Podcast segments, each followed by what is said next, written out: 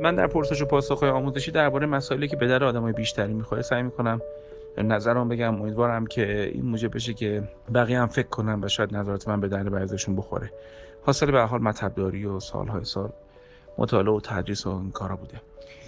با اینکه توضیح دادید ولی من هنوز نتونستم تکلیفم با آدمای خاکستری معلوم کنم. کسی که میاد سمت تو خیلی اشتیاق نشون میده اما به محض که روی خوش نشونش میدی فاصله میره. میره 102 تام لایک خورده.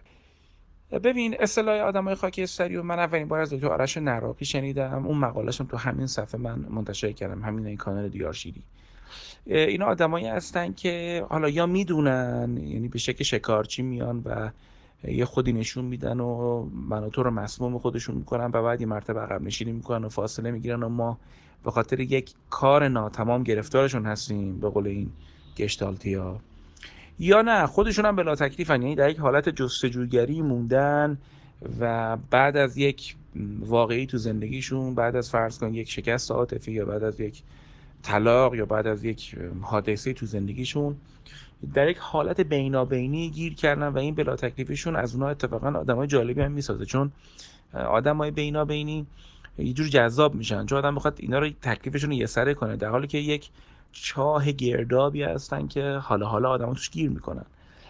من فکر می‌کنم اولین کاری که باید یه نفر بکنه اینه که به جایی که بلا تکلیفی رو به آدم خاکستری نسبت بده به خودش نسبت بده و او رو در نقش آینه ببینه. من بلا تکلیفم که بعد از مثلا 6 ماه یک سال هر چقدر که این آدم اینقدر نوسان داره همچنان ایستا و پایه این رابطه هستن خب این موضوع موضوعی که تو باید تکلیف مشخص کنی.